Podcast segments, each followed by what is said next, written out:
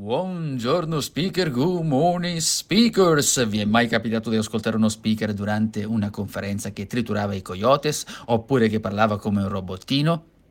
Sì, e io immagino anche a me è successo e mi capita soprattutto in contesti aziendali, quando parla il capo della baracca. Chi è il capo della baracca? Quelli che, quelli che parlano bene li chiamano CEO, amministratore delegato, ma tralasciando il nome il risultato non cambia, è una punta di trapano lì che rompe i coyotes. Quali sono i motivi del perché queste persone, nonostante stiano lì a parlare, ci sono gli assistenti in silenzio religioso ad ascoltare lui? Beh, i motivi sono due, uno abbastanza evidente, cioè il timore di mancare di rispetto al capo, nessuno andrebbe a dire ma sa, ci stiamo annoiando, eccetera. Il secondo è che il capo è convinto di essere preparato e conosce l'azienda da secoli. Allora, anche se la prima potrebbe sembrare sbagliata, cioè il timore di mancare di rispetto al capo, la seconda è più dannosa e subdola perché riguarda tutti noi, perché conoscere l'argomento non significa saperlo comunicare.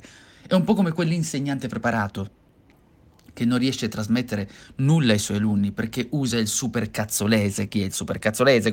Linguaggi tecnici, si parla da solo, ha le cose in testa e non le sta comunicando.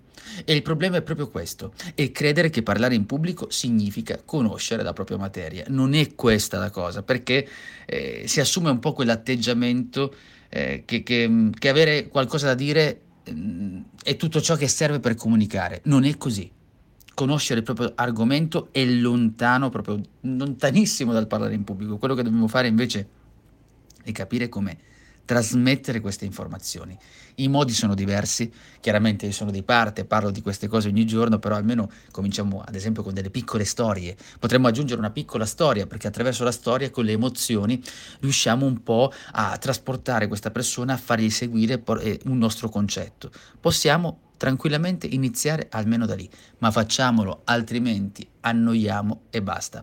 È tutto per oggi, io sono Giuseppe Franco, ti lascio comunque dei link qualora volessi approfondire ciò che abbiamo detto e ci sentiamo al prossimo episodio, nota, come lo vuoi chiamare tu. My brother-in-law died suddenly and now my sister and her kids have to sell their home. That's why I told my husband we could not put off getting life insurance any longer. An agent offered us a 10 year, $500,000 policy for nearly $50 a month. Then we called SelectQuote. SelectQuote found us identical coverage for only $19 a month, a savings of $369 a year. Whether you need a $500,000 policy or a $5 million policy, SelectQuote could save you more than 50% on term life insurance. For your free quote, go to selectquote.com. SelectQuote.com. That's selectquote.com. SelectQuote. We shop, you save. Full details on example policies at selectquote.com slash commercials.